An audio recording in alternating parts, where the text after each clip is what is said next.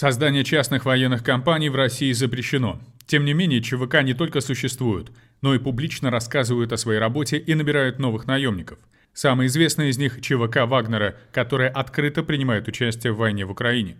Но если раньше вербовка в ряды ЧВК велась по личным рекомендациям и сарафанному радио, то теперь Евгений Пригожин лично вербует заключенных в тюрьмах, а объявления о наборе расклеивают на уличных остановках. В них кандидатам предлагается ответить на так называемые тюремные загадки. Журналисты инсайдера позвонили по одному из номеров. Оказалось, что взять на службу готовы практически любого, а криминальное прошлое и алкогольная зависимость не играют никакой роли. Здравствуйте, частная военная компания «Вагнер». Здравствуйте. Я вот как раз сомневался, это вы или не вы. Мне просто друзья прислали объявление, увидели где-то. А я вот как раз хотел поучаствовать. Это «Вагнер», да, правда? Зовут? Да, все правильно. Как вас зовут? Зовут Сергей меня. В армии служили?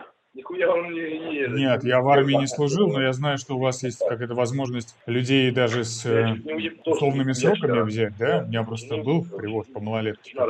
У вас сейчас не, покаж... не погашенная судимость есть? Ну, нет, она погашенная, там за небольшую кражу.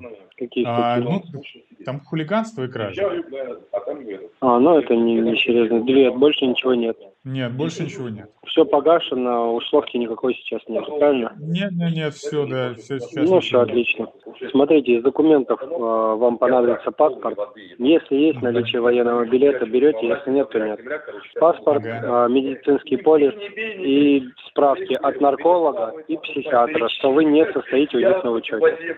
Э, дальше нужно будет удалить все социальные сети и мессенджеры во избежание утечки информации. Да, это прямо сейчас нужно удалять или когда? Там, Перед приездом сюда. А сюда это как куда? будете готовы выехать. А, Краснодарский край, хутор Молькино. Приезжать только с кнопочным телефоном. По приезду вам выдадут всю необходимую экипировку.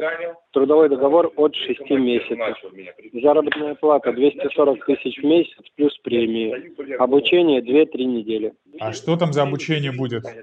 А, у вас, э, смотрите, так как опыта нету, а, вы же в армии не служили, в никаких э, спецоперациях не участвовали, правильно? Ну да, я только так э, вот с отцом там на пустыре хожу, стреляю иногда из ружья. Ну смотрите, вы, скорее всего, будете в штурмовом отделении стрелком, вот, так как нет никакого опыта. Но раз вы говорите то, что вроде как есть опыт с охотничьим ружьем, можете с командиром пообщаться, а, возможно, дадут возможность там снайперы или, ну, как правило, две недели, вот, которые оплачиваются отдельно, 60 тысяч рублей, но их вы получите в первую зарплату.